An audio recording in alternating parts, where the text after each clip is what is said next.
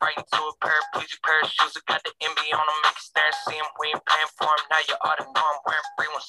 When you go to me, I gotta know is there a reason it was so? I kinda had to think that there would be one. Conversations out of state, they asking where we from? I don't care about you. I got me a Caribbean. What is up, everybody? Welcome, welcome, welcome to this week's edition of Draft Season presented by Turn on the Jets Digital. I'm your moderator, D.A. Osario, joined as always by the, rem- the rest of the four horsemen of draft season James Coons, Joe Billick, Michael Megan. Fellas, how you doing? Doing good, Dalvin. Feeling good, man. Meeks, how you feeling?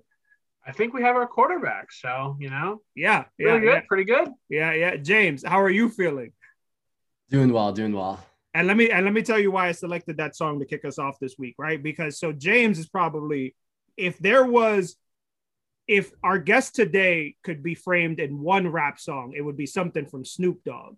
If James could be framed by one rap song, it would be the incomparable Jack Harlow, who is the dopest white rapper out right now. so that is James. James is the dope white rapper of the crew. Um, welcome, guys. You guys know the drill. Seven rounds of draft talk. We do have an interview today, but I first wanted to let you guys know that for round one of the NFL draft, Turn on the Jets is hosting a draft season live podcast from Camilla's Tasting Room in New York City. Three fourths of us will be there because James has too many ladies to keep track of in the Northwest and has to stay over there. Uh, so three of us will be there. The rest of the TOJ writers will be there. We'll be giving out some stuff. Uh, you know, come join us, have some wine, have some craft beer, and watch us celebrate the fact that we believe the Jets have made their choice at quarterback. We believe that there is no more smokescreen. There is no more, you know, guesswork being done into this. And so we're going to kick off round one with this. Guys, Zach Wilson elected to put on a show, a show in Mormon country uh, at his pro day. And we still have Justin Fields' pro day coming up. But as Zach Wilson's pro day was going on, the Philadelphia Eagles traded out of six to go back to 12 after the Miami Dolphins traded out of three to go to 12 and then go back up to six. James, I'll start with you. Did that solidify the fact that Zach Wilson is the pick at two for the New York Jets? Yeah, I definitely think it helps solidify that Wilson's going to be the pick. Um, but things have been trending in that direction for a while. I think as of two weeks ago, Vegas had minus 500 odds that Wilson would be the pick. And before the pro day, I think they were at around minus 200, but they're back around minus 500 right now. Um, I think the trade that the 49ers made, like they would have traded with the Jets if the Jets were a viable trade option. And seeing as every single draft analyst who's plugged in, like Daniel Jeremiah, um, literally everybody thinks that Wilson is going to be the pick. It feels a bit foolish to think otherwise as of right now. So I think Wilson's going to be our next QB, and um, I'm looking forward to talking about him a little bit more over the next few weeks and few months. And I will say, Adam Schefter reported that the Eagles actually wanted to go up to three, but only if Zach Wilson was there. And I think, as evidenced by the fact that the Niners were the ones that traded up, that lets us know that Zach Wilson will not be there. Joe, you are holding on to some hope that Justin Fields is, is, is the pick. But what do you think of the Jets zeroing in on their next franchise quarterback? It does look like it's going to be Zach Wilson, but I think that the move by the 49ers and the Jets potentially not being interested was more solidifying the fact that they're looking for a quarterback. Now, I don't know 100% that it's Zach Wilson. I think we need to check out Justin Fields' pro day. I think if he runs a 4 3 40, people are going to start to talk a little bit, and maybe there's going to be a little bit of battle between those two guys. And I hope it is because I think Justin Fields is the quarterback too. I hope he is the selection, but I understand why people think it could be Zach Wilson. At the same time, you know, people are speculating why the Jets didn't take that trade with the San Francisco 49ers. Well, I've always expected they're going to take a quarterback, but I I wouldn't be surprised the Jets even moved back if they could have to say four and still took a quarterback. The reason they didn't make a trade with the 49ers is because there was no reason to move to 12. It would make absolutely no sense for them if they were still in the quarterback market. So I don't think that necessarily was like, oh, this Zach Wilson is definitely the guy. But again, let's see what happens Tuesday because Justin Fields could still could still be the guy. Come on, let's let's leave some hope out there for the rest of us. Keep some hope. So Joe, you're saying that you did not think Chris Grier trading back to 12 and then trading back up to six was was something that Joe Douglas would do. Meeks, you are a Chris Grier fan. You love you some Chris Grier. Uh, what did you think of Miami's decision? And I will also say this because a lot of Jet fans were saying, well, now Miami has enough to go get Deshaun Watson. Please understand, Miami had enough to go get Deshaun Watson when they were at three. They did not need to go back to go to get more assets to go and get him. They could have just sat at three, traded the third pick, the 18th pick, another first next year, and get Deshaun Watson that way. I think folks need to wrap their heads around the fact that as of right now, because you're talking about 22 allegations that are going on. The Deshaun Watson market is paused right now until that's taken care of. Meeks, what'd you think of a team in our division, the Dolphins, doing something that I'll admit I thought was a little silly? I thought you go back to 12 and then go back up to six. It doesn't make any sense to me. But what did you think about that? So basically, they got a first and a third round pick to go three spots, which, in like the round, like the relative terms of value, I think is a good move. But the first they got is two years from now where the quarterback we think the 49ers are going to have will be in their second year in Shanahan system. And look at the history of second years in the Shanahan system. Matt Ryan, MVP, Aaron Rodgers, MVP. A lot of quarterbacks take their leap in their second year. So I don't think that's going to be a very high pick. And none of these assets that they got are going to be in this draft. The third rounders in 2022 and that first rounders in 2023. So Don't like Chris Grier. I don't think he's great at drafting. He had three first round picks. He turned it into Tua, Austin Jackson, and Noah Igbinoghene, and those players are good right now. So Brandon Beane's still the gold standard for this division, and I hope Chris Grier stays in the division a long time. I think I think I think the one thing that we definitely have to figure out is Miami clearly, you know, unless they're eyeing, you know, Mac Jones at six. And I know that there's a lot of talk right now about Mac Jones potentially going third to the 49ers. Um, but I think I think they're rolling with Tua. I think that the reason they took the assets in 2022 and 2023 is because now they have assets to move up and get their guy if Tua falters. But again, you could have just taken the third best quarterback in this draft and moved down from Tua, right? That could have been it. Um, let's jump real quick right to grading the, the mock that we got for, for this week. Meeks, I will start with you. We're grading, we're uh what did you think of the first pick in this mock draft that they gave the Jets. First, let the folks know who they took and what did you think about the player that they took. Oh, Meeks froze. Joe, I'm gonna go to you. Joe, what do you think about the Jets' first first pick in this mock draft that we're grading? All right, Kwity Paye. You know, Kwity is a beast. He's an athletic freak. 4'5", 240, 36 reps on the bench press. Hello, that's ridiculous. But you know what, Dalvin? I thought I knew who Kwity was, more of a 4-3 strong side defensive end, someone who could come in and compete with, say, Jonathan Franklin Myers for that starting role. When I watch him on film, he definitely looks more like he's six foot four, maybe closer to 280 pounds. But after his pro day at six foot two, 260 pounds, now I see him as more of a three, four outside linebacker, a weak side defensive end, or potentially a pass rushing specialist. I've talked a lot about Dee Ford on the show and bringing in someone who could satisfy that role. And Daniel Jeremiah actually compared him to Kwity after his pro day. So I think that could work for now until maybe they take him, you know, work him in and maybe he could take over for Lawson down the line. I know Lawson's making about $15 million a year. I could see Kwity eventually, you know, taking over that role and then spending that money elsewhere. Now, Kwity does need to add some pass rushing tools to his game box and refine his technique but I can see him there. There's no reason to think he can't build upon what he did early this year when he was pretty much unblockable from a pass rushing perspective. And adding him to a rotation that includes Q, Foley, Rankins, Curry, JFM, and Lawson would be crazy. That's one of the best defensive lines in the NFL, and that's not hyperbole. Plus, Kwity's an excellent run defender with the potential to be elite. He uses his length very well to control the offensive line and just has great vision in the run game. There are things he does from a diagnostic perspective that NFL players can't even do. No joke. If people want to know more, just GM me at JoeJet underscore five and I'll break it down for you. It's pretty sick. Now, I wouldn't mind trading back here too, but if they went with Kwity, you know, I'd be cool with it. Listen, Kwity brings the pain, man. Let's do it. I gave this pick a B plus. James, uh, do, do in your because one of the things we've talked about a lot is right now, as it currently stands, the Jets have nobody at corner absolutely nothing. It seems that they've invested in the defensive line, right? And you know, and it's I think it's a perfect segue to to to our to our guest when we when we when we get to him. But you look at a team like the Cleveland Browns. The Cleveland Browns invested in the pass rush, but they also had Denzel Ward. It's a bit easier to invest in the pass rush and have a solid corner there. Would you have gone a different direction here at 23? I think that was my first thought. I might have gone in a different direction. Do you agree? Well, no, I think it's a very understandable pick. Um, Personally, I probably would have taken Teven Jenkins, because our offensive line isn't that great. Um, but the reason they took Kwity Paye here, and the reason I think that's a realistic pick, is because when you have a ton of draft picks, like the most important thing is that you get like solid base hits with these early picks.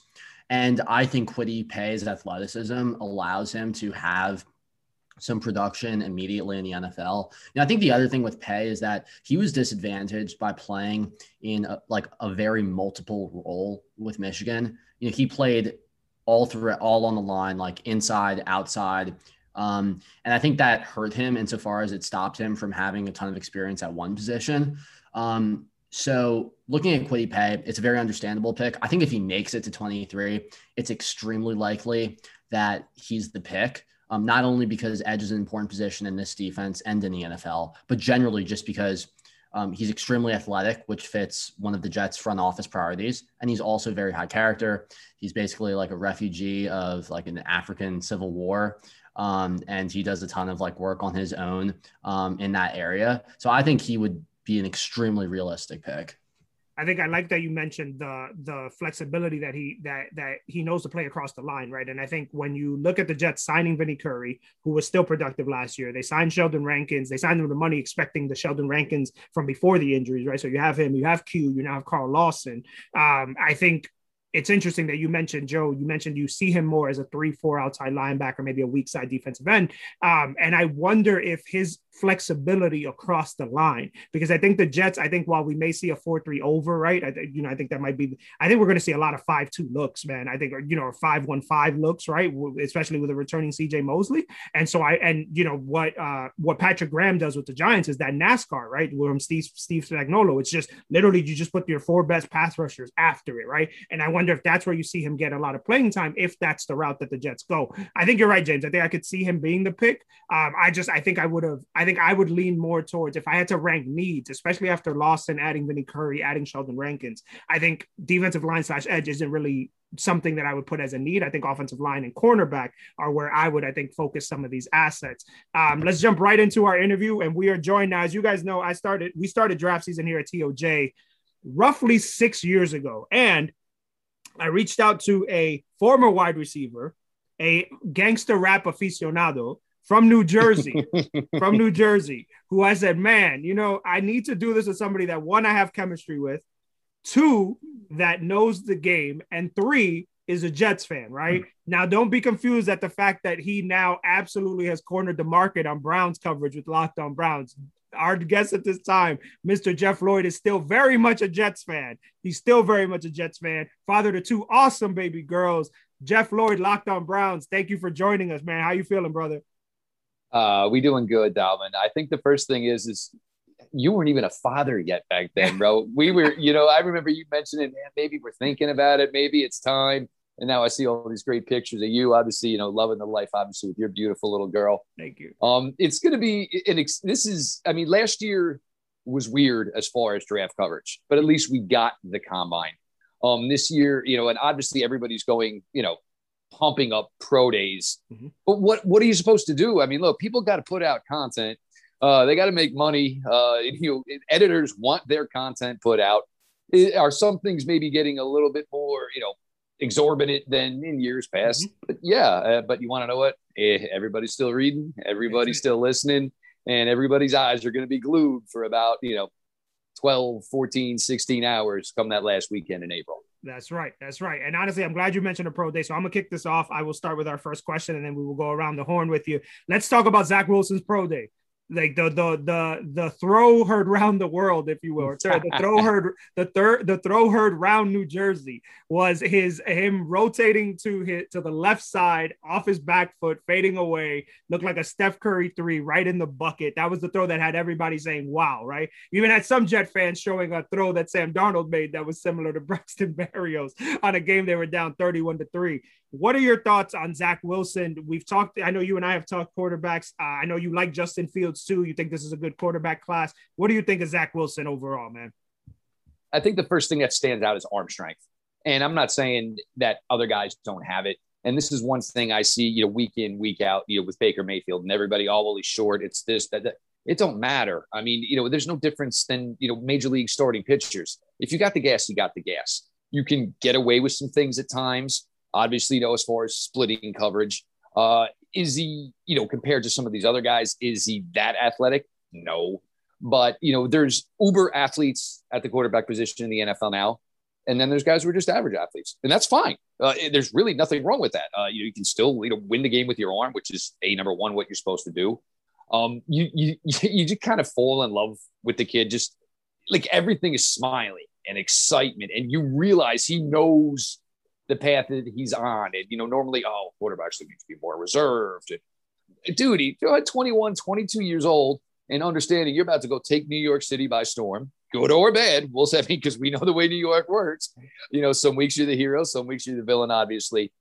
Um, but just everything you see, and when the ball comes out of his hand, it, it, just it's different, and it's not a knock on Field. It's certainly not a knock on you know Trey Lance, but it is interesting that when you're talking about a group of four quarterbacks, that you do have a young man from North Dakota State with not a ton of experience. You do have Zach Wilson with not you know the Parcells criteria, doesn't necessarily meet that as well.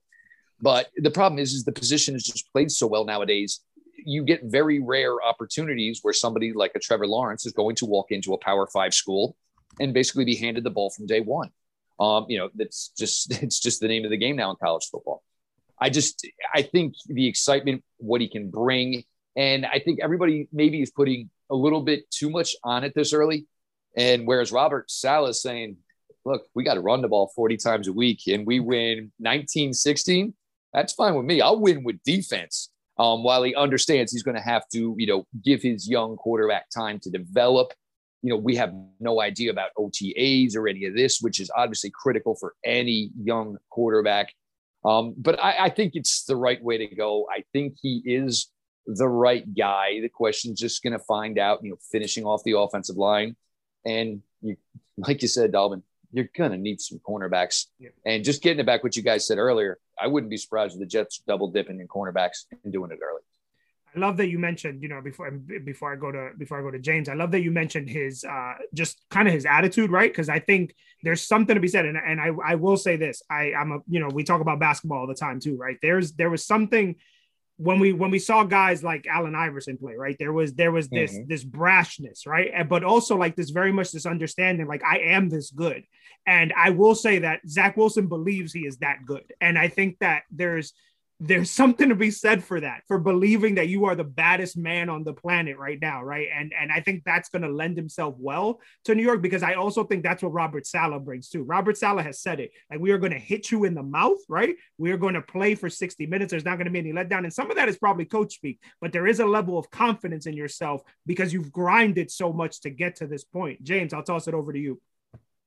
Yeah well actually just picking up where you left off with cornerback a player who we haven't talked a lot about on this podcast is Caleb Farley. And that's mainly because we didn't think that he would have any chance of being available at any of our picks. Um, but recently, it was announced that he's going to be having a microdiscectomy, which has a three month recovery time. And this is after he tore his ACL in 2017 and had back spasms that cost him two games in 2019. And so he hasn't played in like a year. Um, so I guess my question for you would be um, number one, like, what are your thoughts on Caleb Farley, and how do we reconcile a really good player with a very concerning injury history? And like, if you were the Jets and you had the opportunity to pick him, where would you feel comfortable taking Farley? Well, this is one thing where the Jets have an advantage. Um, obviously, if the Jets have a lot of picks in this draft, you can maybe you know take a question mark. And look, with Farley, look, it's now two back procedures. He's got an ACL in the past as you said, he hasn't played football in a football game in almost 16 months now. I mean, all of that red flag, red flag, red flag. Here's the other thing: you don't have any testing numbers on Caleb Farley. We don't know how explosive he is as an athlete. We don't know his overall, you know, speed number. So the Jets, with needing two corners as of now, look, there's still obviously some on the market. And I, I honestly truly believe there's going to be a veteran brought in here and perhaps someone that Mr. Saleh has a decent relationship with already. Hint, hint, wink, wink. Um, but Farley for the Jets is a good one. Um, but it's also going to be, you know, how is your front office working with, you know, what I covered now with the Browns, where it's very, very heavy in analytics. You can't have incompletes on your draft report. And that's what you're going to have with Farley. We don't have time speed. We don't have any recent game film. Um, we, you know, and it's it's going to make for a difficult decision. Does he slip out of round one? I would say maybe it's not the craziest thing in the world. Obviously, with you know the uh, procedure he just had done, nothing's going to change. He's not going to be able to test, you know, before the draft. Um, you know, some people, you know, is, is, it something he was ducking? You know, then there was people who were trying to tell, you know, basically tell you that there was an issue with Caleb Farley before it was actually announced there was an issue with Caleb Farley. Um, 23, if I'm the Jets, maybe is a little too rich. But you know, you go home that first night after the first 32 picks, knowing you hold pick 34, and you know that can make for hey, we got to put on a pot of coffee. We got to talk here because a cornerback that we maybe had ranked one or two in this draft is now possibly going to be available if they're at 34. Is that something we're comfortable with rolling the dice? I mean, size wise, you know, looks like he projects to, you know, what he was listed at Virginia Tech. I, I would think 34. If you get through that first night and somehow just, you know, due to the fact that, you know, Farley's kind of got an incomplete draft report, 34 looks really, really tempting for a player with his talent. Before I pass, before I pass this to, to Joe, real quick, Jeff, who's the who's the best corner in this class to you? Jaycee Horn, not even close, not even close. And the thing is, and and this is what's really cool with this class is you have so many NFL legacy kids. Jaycee Horn's already got that. I've got your, I've got your bottom of your jersey in my trail hand, and it, he hides it. he hides it well. And then you go and put together a workout that was, I mean, obscene. I mean, just literally obscene. And, you know, oh, well, he's not going to run a second 40. Yeah, I wouldn't either after blazing a 439 and I jumped 41 and a half inches in the air. I mean, I would have just, you know, I mean, he literally could have pulled the, uh, the Deion back in the day and said, see y'all later. I'm going home now. Just, you know, call me when we're ready at April, kids. Hey, it's Kaley Cuoco for Priceline. Ready to go to your happy place for a happy price? Well, why didn't you say so? Just download the Priceline app right now and save up to 60% on hotels. So, whether it's Cousin Kevin's Kazoo concert in Kansas City, go Kevin, or Becky's Bachelorette Bash in Bermuda, you never have to miss a trip ever again. So, download the Priceline app today. Your savings are waiting. Go to your happy place for a happy price. Go to your happy price, Priceline. Yep, absolutely. Joe, go ahead. You, you know what, Jeff? The Jets are going to be running a system that's predicated on running the ball. And I think that you're pretty familiar with that being a Browns fan. And we've just added Tevin Coleman. And some people think that this is going to be a running back by committee. And it very well may be. Maybe there's going to be a, a guy who establish, establishes himself as the lead back or that RB1. Um, what do you think about the backfield for us right now? And how do you feel about where they should continue to address it, if they should address it at all? And what is your stance on the running backs don't matter kind of thing that people like to put out there all over the place. And just give me a little feel of like what you feel about Nick Chubb, say, in the offense that you're watching a lot of and the role he plays and what you think that offense would potentially be without him. And if the Jets should hmm. possibly look to bring in somebody like that for themselves. Well, eh, you know, first things first, we're going to see where the cap gets to for obviously 2022. You know, everybody assuming we're going to get back to you know healthy you know, monetary situations for these NFL franchises. I think Tevin Coleman, I think he was brought in more because he you don't view him in one way. Um, in Atlanta, he was he was a big time you know receiver out of the backfield. One thing you're going to do is you want to make sure you got some tight ends. You want to make sure you got some running backs. If you you know have set your mind on your young quarter quarterback, but you want a running back that's going to come on the field similar to Kareem Hunt. Are they going to hand it to him? Are they going to throw it to him? Is he in here to block? Um, and that's kind of what Tevin Coleman brings you when healthy. It brings you versatility, you know, as a back. The running game themselves, I, I think they are going to invest in somebody. I wouldn't, you know, would it be strange to do it at 23, knowing you still don't have corners? Possibly. But if you're Robert Saleh and you, you fear if my, you know, you think if my front seven is doing what they're supposed to be doing, or my front six, Dalvin, like you mentioned earlier, if your front six is doing what you're doing, we'll figure it out. You know, obviously, you know, we'll, we'll play a little more heavy zone. We'll have the, you know, our defensive back seal a little bit further back, keep everything in front of us, bend, don't break type of approach, and obviously unleash the pass rushers, you know, similar to that San Francisco had done when they were successful, obviously not this past season, the season before. You need to get something else in there. Look, um, running backs don't matter. And this is something that probably trended from fantasy world into actual football coverage. Somewhere along the line, it kind of had a baby, and this theory came in. Look, uh, you know, you look at some of these backs who were making big money. Look, you know, Alvin Kamara, the money he's now going to make. Look what he's done for you know all this time in New Orleans. Is he not deserving of this money? And why all of a sudden do you just think there's going to be a drop off in his play? It's just the way people think. Look, and it also comes down to where you are within your organization. And, you know, like the Browns are one team. Yes, they run the ball and they run it really well, but they literally show you with the business they do, they value coverage more, they value defensive line more, they value offensive line more. So there's still, you know, the pecking order of salary. And if you're a running back, look, you're only getting one second contract. Nick Chubb was not a first round pick. He was a second round pick. So he hasn't made a ton of money in this league. If some team's going to say, hey, three years, $40 million, the Cleveland Browns are most likely going to say, Nick, thanks for everything. It's been great. Um, but we've put together a ridiculously good offensive line. When you were injured this year, no fault on Nick Chubb. D'Ernest Johnson went in there and blazed for 100 yards against the Dallas Cowboys. Uh, you can always find more. Me, yeah, there's that special. There's that three, four, five in the league that just separate themselves from the herd. Ezekiel Elliott when things are right. Alvin Kamara. Nick Chubb is in there as well. Uh, Derrick Henry, that's just a. I don't even know how you put Derrick Henry when you talk about other running backs. I don't. I don't know how you put six foot two, almost 260 pounds, and try to compare him in a conversation with any other running back in the NFL because that is just a straight anomaly within itself.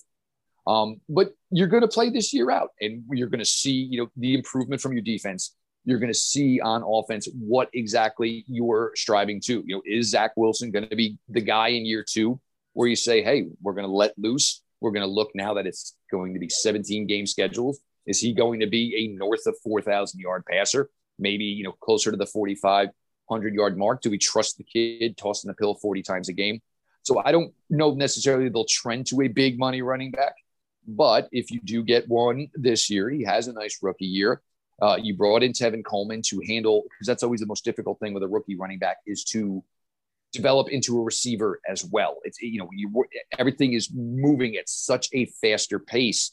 It's difficult to take the running back out of trying to find his lanes, reading what every lineman's doing, looking at players, you know, like you know Myles Garrett, Jadeveon Clowney, and understanding they're just as fast as you, but maybe weigh almost 100 pounds more than you, and just trying to absorb all that and trying to work the young man into the receiving game as well. Anything other than screens, obviously. So you're going to take your time, but that's why you bring in a guy like Tevin Coleman who can do a little bit of everything. You're going to bring in a rookie runner. I think Travis Etienne would be a really nice match here. I think he just does a little bit more uh, than the young man out of Alabama. Not that he's not a great player within his own right. I just think Etienne does a little bit more. But you're going to, and it's usually a normal natural progression. If you're bringing in your rookie quarterback, you usually want to find that running back that's going to go. So at least you have your three, four year window with the two together. But again, you can always find a running back any offseason if you're willing to commit the salary to it. Or Meeks, I'll go to you. Uh, in 2019, the Browns kind of found themselves where the Jets are now, where the offensive line wasn't great. And they went out, they made the big signing with Jack Conklin, took Jed Wills 10, and then their developmental guard, Wyatt Teller, took a massive leap that I don't think a lot of people were expecting. And they became maybe the best offensive line, or at least the second in 2020. The Jets were not able to make that big free agent signing. Joe Thuney went elsewhere, Corey Linsley went elsewhere. How would you attack making this O line into something that could really be a strength for the Jets going forward in 2022 and onward? I think, and this this is one thing that's changed with offensive line play over the last few years is I think when everybody talks offensive line, what do you all normally want to talk about? Left tackle. You usually want to talk right tackle. I don't think people understand the importance of the interior. And it's having unison. It's having obviously players who have you know worked together but defensive tackles are three strides away from destroying any play, pass play, running play. Um, so it, everybody, it always seems to me a little weird when it's always, and this year in this draft class, I mean, there's, you know, talks of what, maybe anywhere between five to seven offensive tackles going around one. And that's fine. I mean, I, I'm not trying to default any of that, but I think people don't understand the importance of interior offensive line play. That is what your run game runs through. Um, you know, for Wyatt Teller, it was a play, obviously the coaching of Bill Callahan. Wyatt Teller was trending that way anyway. Um, and the one thing when Bill Callahan met with him, he said, "Look, it's great that you're a monster. I need you to be a little bit more of an athletic monster." And Wyatt Teller did that in the offseason. Uh, so now it was to the point where we're going to start pulling you. So here we here you are at your size. You're in much better physical shape. And you know, there are times where you know you saw. I mean, Tyrann Mathieu looked like a, a like a gnat going off of a car windshield with Wyatt Teller pulling on one play. Um, it, it's it, for me, it's become to the point now where I think your interior offensive line play is a lot, lot more important than your tackle play. Look, if you're in the position and you can invest heavily into tackles because you're, you know, you're you're thrilled with what you have going on in the interior, but I think a lot of fans view it the wrong way. They view it outside in, where I believe in a lot of with a lot of NFL franchises now. They believe it more from inside out, just because I mean it's easier to chip obviously on the outside as long as your tackle takes his drops adequately enough, you make it harder on the pass rush to turn that pass rush to turn that corner. I still believe in, I, I believe it more and more with each offseason now that fans have a, a big, big misunderstanding of how an offensive line should be built and I think you're you're speaking, you know, Joe Joe Billick's language because he's been he's been pounding the table, and I, you know, my big board is coming out in about a week or so, and I love Rashawn Slater, and I've loved him mm-hmm. for the last like three months. But the biggest thing for me is I think he can be an All Pro guard for the next ten years because he's that. And what's wrong with that? There's right, nothing right, wrong with right, that. Right, and and I think that's going to ruffle some Jet fans' feathers because they're like, wait, you didn't put five tackles in your top fifteen or whatever. Could you imagine him next to Mekhi Becton? Are you kidding me? Literally, I mean, could you imagine that? All right, just run left, run between the guard tackle hole. I don't even care. Just do it yeah. 20 times. Yep, yep, awesome. Jeff. They could run. Hey, oh. Go ahead, Joe. Go ahead, go ahead. Oh, I was like, they could run to the left literally the entire game.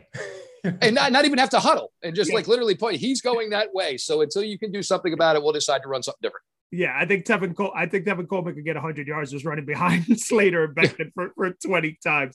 Jeff, thank you so so much for joining us, man. Uh, we would love to have you back on after the draft to talk Browns.